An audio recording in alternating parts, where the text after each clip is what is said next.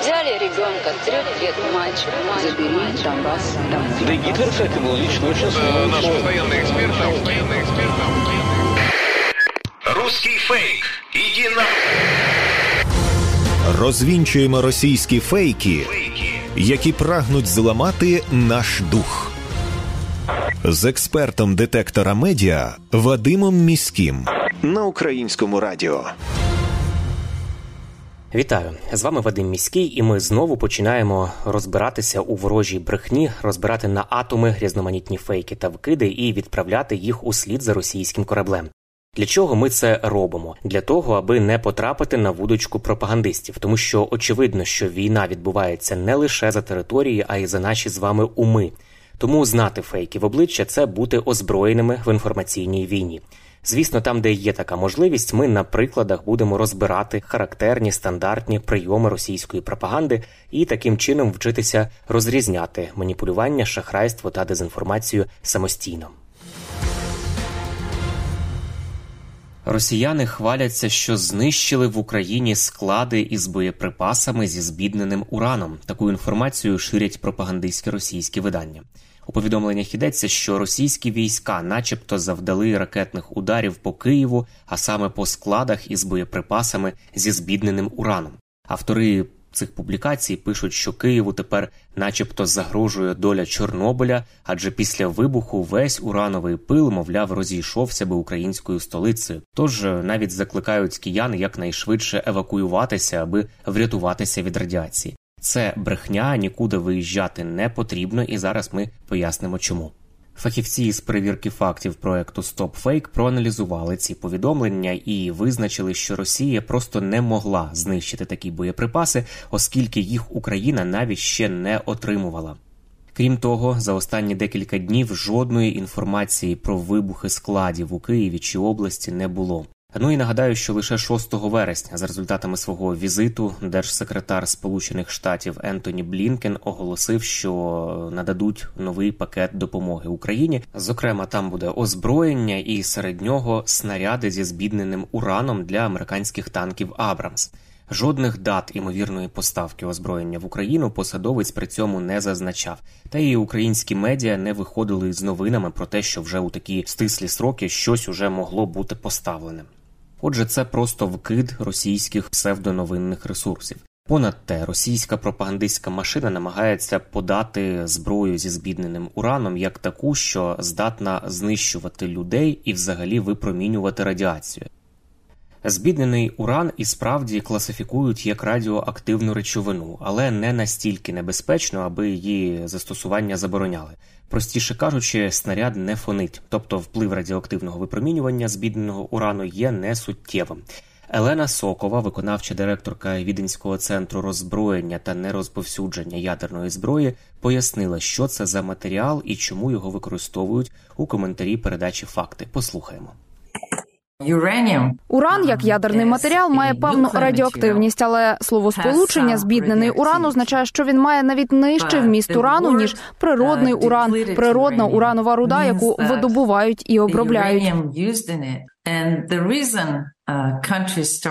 Причина, чому країни почали використовувати збіднений уран для цих боєприпасів, полягає в тому, що цей метал збіднений уран дуже твердий і він пробиває броню краще ніж звичайні боєприпаси. Це був коментар Елени Сокової, виконавчої директорки Віденського центру роззброєння та нерозповсюдження ядерної зброї. Збіднений уран має більшу щільність ніж звичайна сталь, приблизно в 2,5 рази, і приблизно у півтора рази він щільніший за свинець. Саме це дозволяє танковому снаряду набирати більше обертів і ефективніше пробивати броню. Тим не менш, пропагандисти продовжують крутити свою заїжджену платівку про міфічні загрози від цих снарядів для українських громадян. Спікерка Міністерства оборони США Сабріна Сінг спростувала заяву пропагандистів про вплив снарядів на здоров'я. Uh, Щодо впливу снарядів зі збідненим ураном на um, здоров'я, хочу спростувати твердження російських офіційних um, осіб. На думку фахівців з центру контролю і профілактики захворювань США, немає доказів того, uh, що такі снаряди викликали рак. Також Всесвітня організація охорони здоров'я не виявила зв'язку між застосуванням таких боєприпасів із захворюваннями на um, лейкемію чи інших видів раку. І навіть в МАГАТЕ однозначно заявили, що немає жодного доведеного зв'язку між впливом уранових снарядів та збільшенням захворюваності на рак або значним впливом на здоров'я чи навколишнє середовище. Це був коментар речниці Міністерства оборони США Сабріни Сінг. Що ж, мета поширення таких фейків Росії цілком очевидна: це посіяти паніку серед українців і сповільнити передання Україні необхідних снарядів, які можуть краще протидіяти російським танкам. Ну а ми будемо сподіватися, що якомога більше цих снарядів будуть передані на озброєння наших збройних сил, а також влучать у ціль і знищать техніку противника. Російські медіа, які транслюють про кремлівську риторику, поширюють інформацію про те, що збройні сили України нібито вдаються до тактики живого розмінування власними бійцями, намагаючись подолати російські лінії оборони на півдні. Це фейк. Ці повідомлення дослідили аналітики проекту EU versus Disinfo. Вони встановили, що докази, які підтверджували би, що Україна застосовує таку тактику живого розмінування, просто відсутні.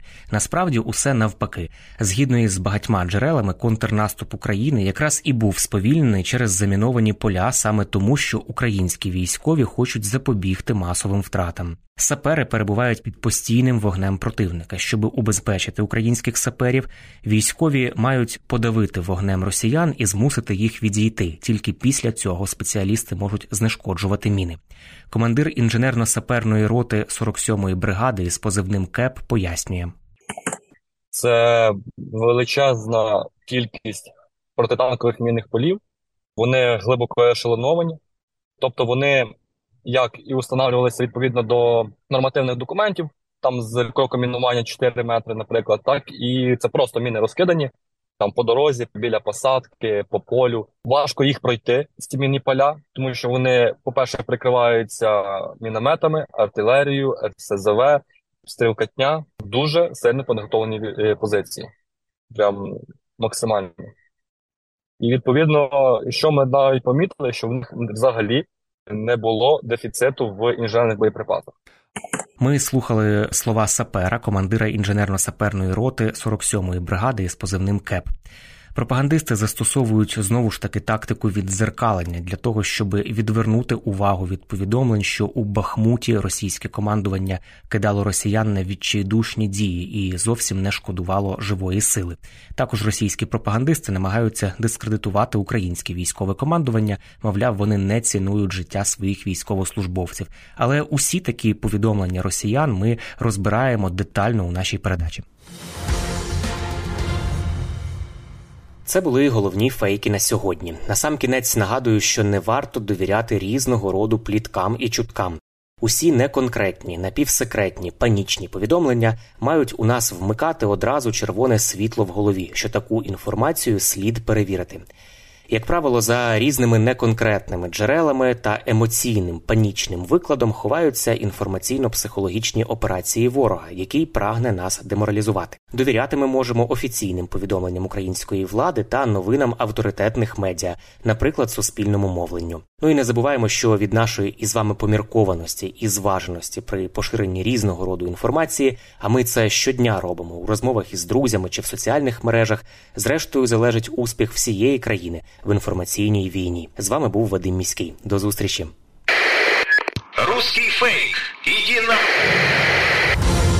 Розвінчуємо російські фейки, які прагнуть зламати наш дух з експертом детектора медіа Вадимом Міським на українському радіо.